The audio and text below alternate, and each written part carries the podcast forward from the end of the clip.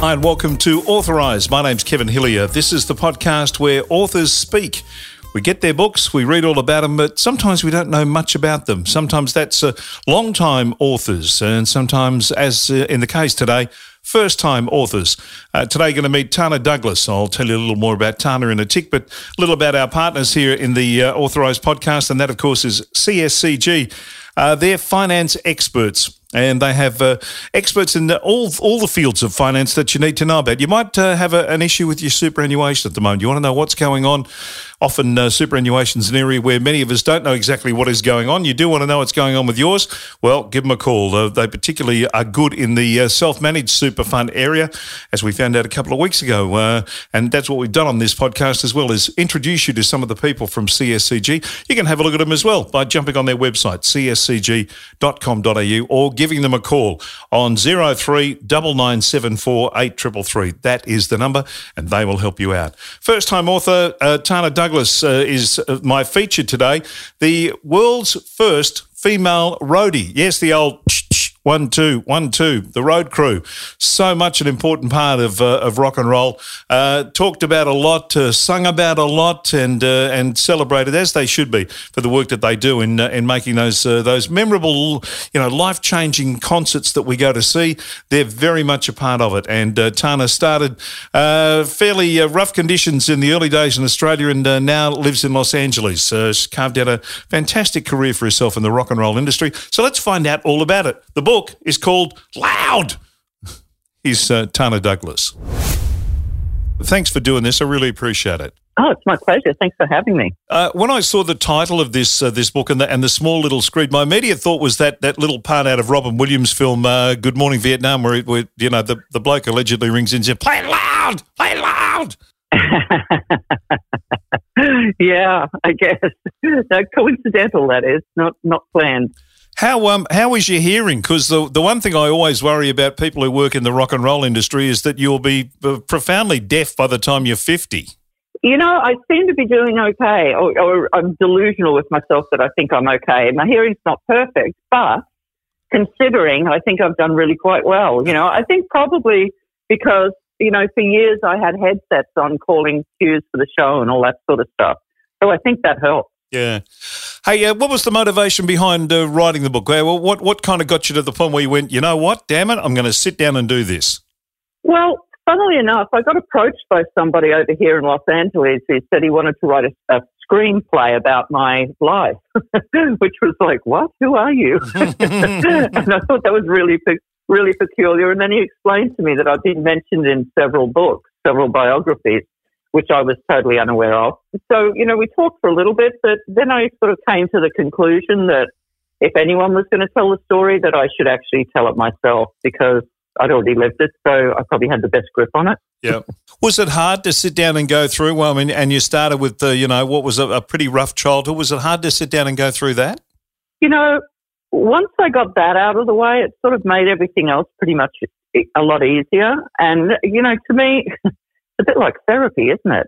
I mean, You sort of purge, I don't think anyone would have wanted to read the first draft or the second draft of that. It wasn't very nice. You get to a point where you rewrite it and you actually get to say what you mean to say in the end, whereas in the beginning you're just ranting and raving a little bit, I think, or at least I was. So, and, you say a lot of things that you never got a chance to say, but, they're not really necessarily the things that you want to say. So, that's how it evolved for me anyway. That romantic notion of, being a teenager, a rebellious teenager and running off to join, well, either the circus or a rock and roll band is what sort of was the, the mythical thing when we were growing up as kids, because we're a similar age. But it wasn't all, it was far from all beers and Skittles at the early days, was it? It was rough. Yeah. It was more like the Wild West version of a circus, You know what I mean? No accommodations, no washing facilities, no bathroom facilities. It was pretty rough out there, and you just went from show to show to show. So I think it was one of those that, you get in the lifestyle. It was a bit like a carny sort of lifestyle in itself, you know what I mean? You sort of get in it and you just don't know. I mean, if you're going to get off, you just have to jump off at some town somewhere and wave everyone goodbye and leave. Yeah.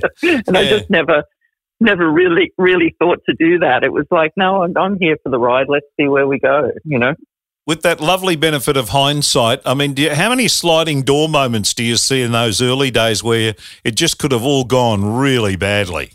You know, I think that's it with life in general, isn't it? You come to a lot of points where, you know, do you go left, do you go right, do you go straight ahead, you know? So, I mean, I tended to go straight ahead, you know. I would just focus on something and keep going with it. There's a lot of those moments and you think, you know, gee, if I'd gone left there, what would have happened? Well, you know, you don't know. You don't know. The bridge could have been washed out. Yeah. So is it any better? You'll never know. You know. So I'm kind of happy where I went. Those early days in Australia, by geez, you got an education in a very you were fast tracked in education from Nimbin to the Cross and then to St Kilda in a house with AC/DC. Yeah, it wasn't. There weren't many club med moments. It was all pretty much, you know, flying by the seat of your pants and you know, getting out of whatever trouble you managed to get yourself into and hopefully escape unscathed, you know, and, you know, without anyone to sort of guide you along the way. You know, I think it's kind of astounding. I'm still breathing, actually. It astounds me, so I'm sure it must astound other people as well. Did you have a sense at any stage, you know, but the fact that you were the only female, was that ever a kind of, not a sort of cape that you wore, but something that you were acutely aware of, that you were forging new areas that hadn't been done before? Well, I didn't actually look at it that way. I looked at it in the way that if I didn't do a really good job and if I didn't work harder and better than everyone around me, that they may decide that I shouldn't be there. So there was always that. There was like, you know, being accepted into the boys' club, so to speak, you know. So, I mean, I got around that by acting like one of the boys. Whatever they did, I did twice as hard, you know, and that included drinking and probably swearing and all sorts of things. I became one of the boys, you know, and at that point, they'd sort of adopted me, and you can't kick your kid's little kid sister out the door then, can you? You've already adopted her. Yeah, exactly. I mean, there's a lovely bit in the book where you say you dressed like the boys, you drank like the boys, you swore like the boys, and you worked as hard as the boys.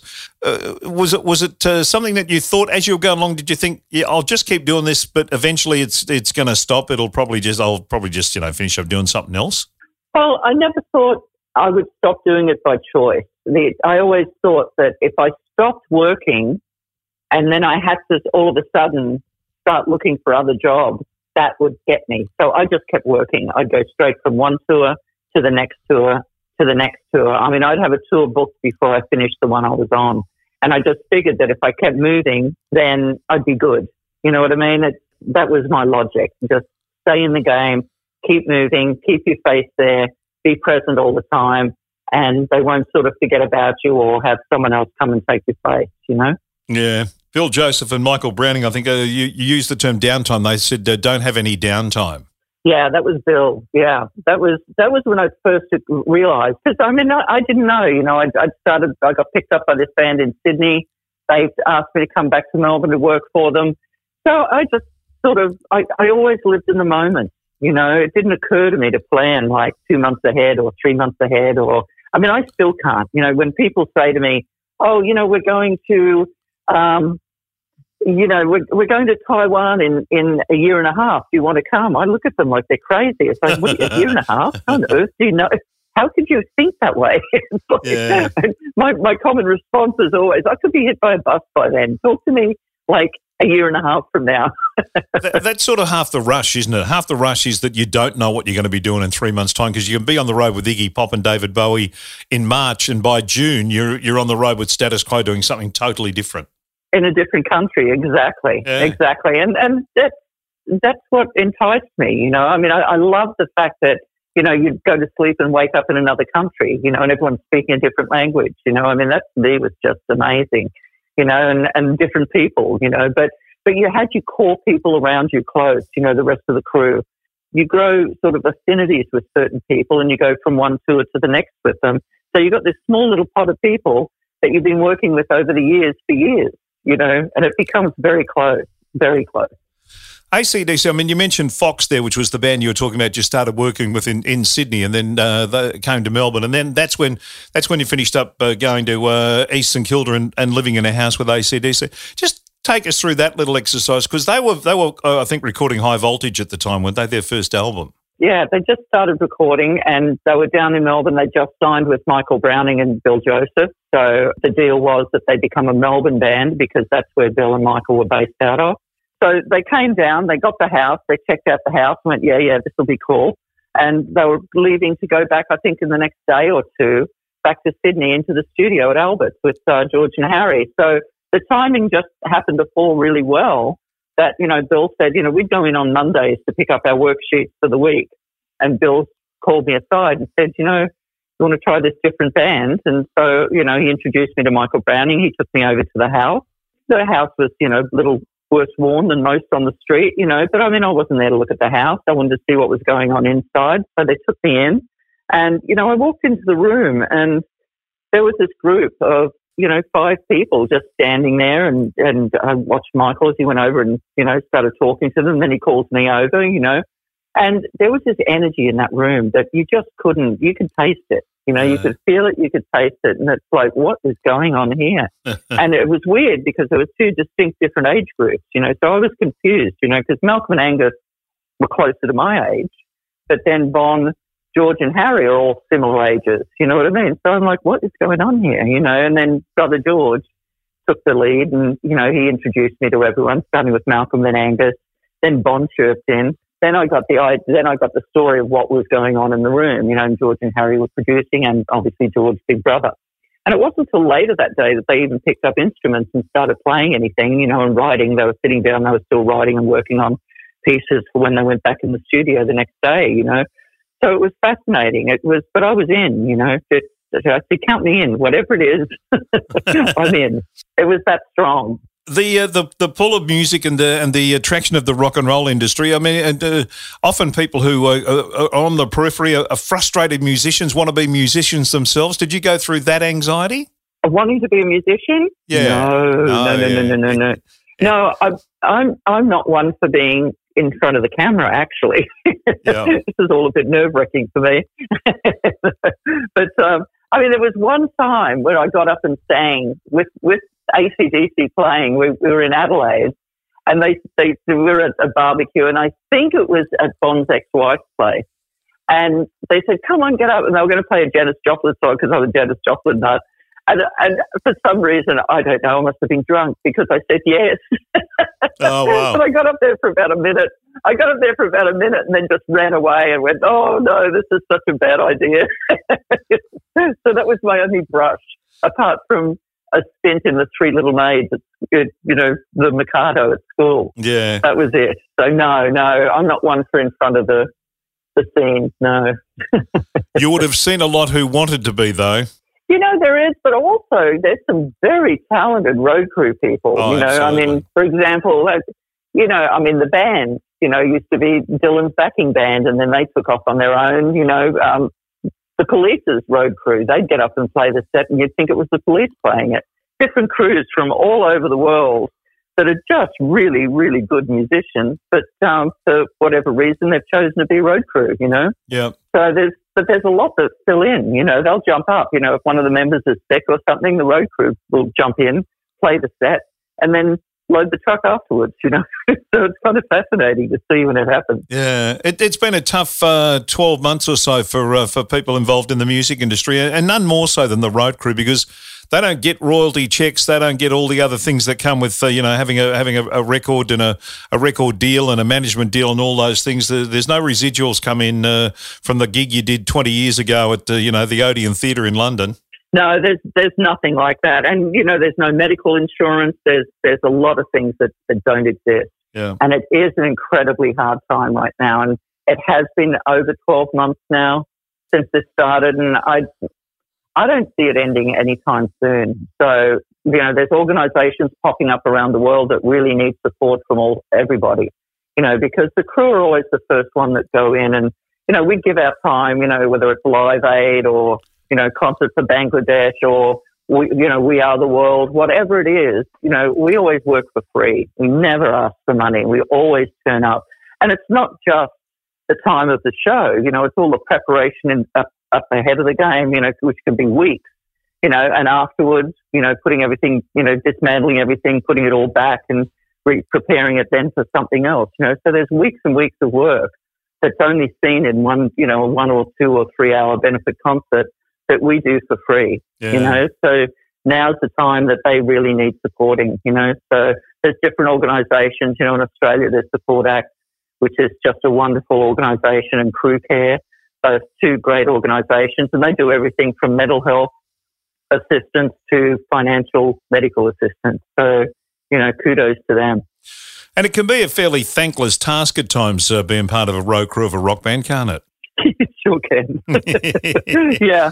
There's very little glory involved, you know, and I think that's why everyone likes to party so much, because it's like, oh, finally, we get to do something fun. So we do that as hard as we do the work, you know, because the work is hard, you know, and it's long and it's tiring. And, you know, I was on a call the other day, you know, and people were talking about, you know, different body ailments that they've got from touring over the years, whether it's like compressed discs in their back or their feet, you know, from standing on, you know, cement or even ice rinks or whatever for years in and out, you know. And it's just amazing the abuse that your body goes through, jumping off stages, you know. I mean, you're constantly jumping on and off stages, you know. You can't, oh, let me just go and find the staircase and go there and then walk all the way around a 40-foot stage to go in the opposite direction. No, that doesn't happen. It's like, come here quick, boom, everyone jumps, you know. So, yeah, I mean, it's hard work. You work with all the big names. You really have. It's quite staggering the people that you worked with over the years. Obviously, some are more like bosses, and some are more like people that you kind of have a relationship with. Absolutely, yeah. You know, it's like a little microcosm of the world. You know, some people, you know, you get on with, you have an affinity to. You know, you share common interests, share common likes. You know, and you know, sense of humour is always a great door opener. You know, you have the same sense of humour, you're in. Because God knows we need them out there. Absolutely. Sense of humour is a strong thing. But yeah, you know, and you know, the people I gravitated towards, you know, were usually, you know, the cerebral sort of ones, you know, ones I could have a deep conversation with, you know, and sit down and chat about anything apart from music, you know, as well as music, but usually other things found, you know, I was quite interested in. Yeah. It depends on the individual. Yeah, you seem to have a wonderful affinity to, just reading the book, with the members of Status Quo, in particular, unfortunately, the late Richard Parfitt. Oh, Rick was such a darling. Yeah, absolutely. You know, those boys were just so good to me. You know, I mean, I was still really young when I started with them. I did a first tour in Australia before I left the country. Then after I'd moved to England, which was, you know, within a year later, you know, I built their lighting rig for them, and then, you know, went out on tours for like 3 years. And then when they took a year off, I started managing their lighting rig for them. So, yeah, we have a long history, and it was a perfect time to be with them as well, because they were at their peak. They were all happy. They were, you know, they were just, everything was in the right place. You know what I mean? It was just perfect time to be with them. Yeah. Was it different when you're working for female bosses, like the Quattros and the Patti Smiths and that of the world? Was there a different dynamic because you're a female? Sometimes. It depends on the person, you know. I mean, Susie was just kind of, you know, really friendly person, you know, and she got a real hoot out of having another girl there, you know. Patti's a little more serious a person, you know. She's, you know, all about the music and her art and that sort of thing, so... And I didn't know a lot about Patti Smith at the time, you know, so I didn't really get close. I got, funny enough, close with her husband. It sounds a little bizarre, but we toured together, which was, you know, Fred Sonic Smith from MC5 fame. He was in Iggy's band on the Iggy Pop tour I did. So I kind of learnt more about Patti through Fred, you know, which was interesting. So, but he was a wonderful person, and, you know, and he spoke really highly of Patti, obviously, and, you know, so he had some good stories, and it was just nice, you know, listening to their relationship. You know, it was a really, really close, caring relationship that they had, you know, and it was kind of inspiring to me. It was like, oh, well, maybe there's hope for me yet. Yeah. Was Iggy Pop and David Bowie... Is Iggy Pop and David Bowie the weirdest kind of combination that you've worked with over the years? The weirdest combination. Well, you know what I mean by weird. The most unpredictable, I guess, combination of human beings. Yeah, well, I mean, I was working with Iggy. You know, Bowie just finally turned up, you know. I mean, he'd been missing in action for the whole tour. I mean, he wasn't meant to be on the tour, and that was, you know, part of the problem because, you know, they'd worked together closely over the 2 years prior to that, and then they had a bit of a falling out. And so Iggy was out on his own, and he was, you know, when the tour was booked, he thought that David was going to be with him, I guess. The dynamics between the two was really quite interesting because they are very different people, but obviously they write really well for each other, yeah. You know, because they've had some great hits from that, you know, that alignment. So they were an odd couple, I thought, but they didn't seem to think so. How do female fans react to you? Because that's another dynamic that would have been interesting.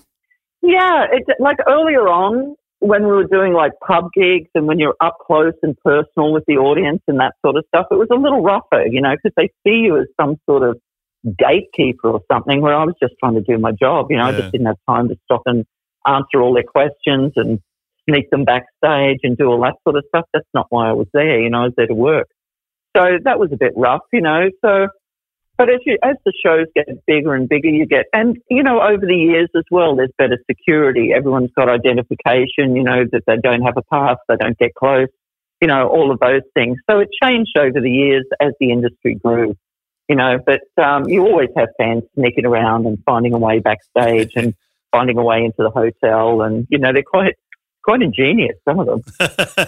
Tana, you mentioned that it was originally kind of the reason that you've sat down and wrote this was someone approached you to do a movie. Is this going to be turned into a movie? I don't know. We'll have to wait and see. It would be exciting though, wouldn't it? Yeah, no, I think it'd be very exciting. I mean, the strip line on the book is, you know, the world's first roadie, female roadie. Is that, it's a badge of pride for you, as I think it should be? You know, it is. Considering that wasn't the goal and that wasn't, you know, my mantra that kept me going, but over the last, say, decade, it's become quite a thing, which is why the book came around, because with more and more females entering into the industry, you know, they're looking for mentors, they're looking for people who they can look up to, and fortunately I've become one of those people. So, you know, it's quite an honour, I think. What do you say to aspiring people who aspire to be a part of road crew, whether it's in the sound or the lighting or whatever? What do you say to them? Well, you know, male or female, you have to fit in. Yep. You know, you basically, what you're doing is you're taking on a job where you're part of a crew, and it's the real integral part of that is everyone relies on the other person. So if you can't be relied upon and you're not prepared to consider your workmates and how what you're doing affects them and how what they're doing affects you, then you're probably in the wrong place, because you're going to find that we're living inside each other's pockets pretty much, you know. And if you can't do that and you can't get along with a bunch of like incredibly diversified different people, you're probably in the wrong field.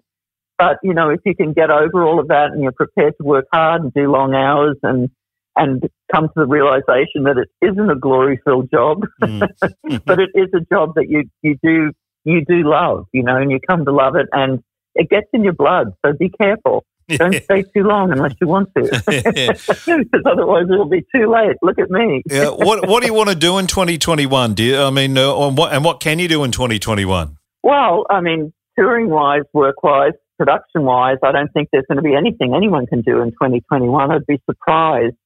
I mean, you know, I've got my fingers crossed for a secret hope that, you know, August, hopefully maybe some shows will start up. Yeah. But, you know, right now, I don't think it's going to happen. So I'm focusing on, you know, the writing. So I'm still writing, doing a lot of that. I'm finishing a certificate program at UCLA, which is creative writing, which is something that I'm really proud of. And, you know, there's discussions to see, you know, what we can do with the book and where we can take it. Oh, the book's got movie written all over it. Who do you want to play you in the movie? Who plays Tana in the movie? I have no idea. I'm too. I'm too. That's just too weird a question for me to actually even think of someone. You know, people throw names at me all the time, and I just giggle and I can't even I can't even go there. No. Hey, thank you. Thank you so much for your time. I've got to ask you, the song that everyone talks about, the Road Crew, the Lowdown, Jackson Browne song. Do you like that song, or do you, when you hear it, go, "Oh God, I wish they wouldn't play this"? No, you know, when the song came out, it was really, oh yay! It was like the first acknowledgement we'd ever gotten. Yep. So it was great. But then, if you actually listen to the song, what he did was he used to play it last at live shows. And it used to go on and on and on. And if you're actually on that crew, it's like, oh, shut up and get off. We've got trucks to load. It's like someone drag him off for Christ's sake. Yes. But at the time, it was a real honour. So, yeah, nice one, Jackson. Tana, thanks so much for your time. Congratulations on the book and on your career. It's a groundbreaking career, and you've done it really well, and all the best of luck for the future. Thank you so much. It's a great story. It's a terrific read, and it's chock full of great stories about some of the biggest names in the music industry, and Tana's part in their journey, wherever that has taken place and wherever that has been. It really is a terrific story. My thanks to ABC Books for making Tana available, and my thanks to Tana for her time. The book is called, as I said, Loud, A Life in Rock and Roll by the World's First Female Roadie. And my thanks also to CSCG, our partners in this Authorised podcast, whether it's accounting, taxation, whatever it is you want to talk about, superannuation, whether it's borrowing or lending, they are up for a chat about your financial situation and how they can help you. 03 9974 8333, that is the number. Check out the faces behind CSCG. You can see them there on the website, cscg.com.au, and I'm sure that you'll form a terrific partnership with them if you get in touch with them. 03 9974 8333. Hope you've enjoyed this episode of Authorised. Don't forget, plenty more of our previous episodes are available with great authors like William McGuinness. Jeff Apter talks about the George Young days in the Easy Beats in our very first episode of the Authorised podcast. Monica McInerney talks about the Godmothers, her book, Peter Fitzsimons. We've got them all there for you to have a listen to on the Authorised podcast. Hope you enjoyed this one. Till the next time, I'm Kevin Hillier. Take care of yourself.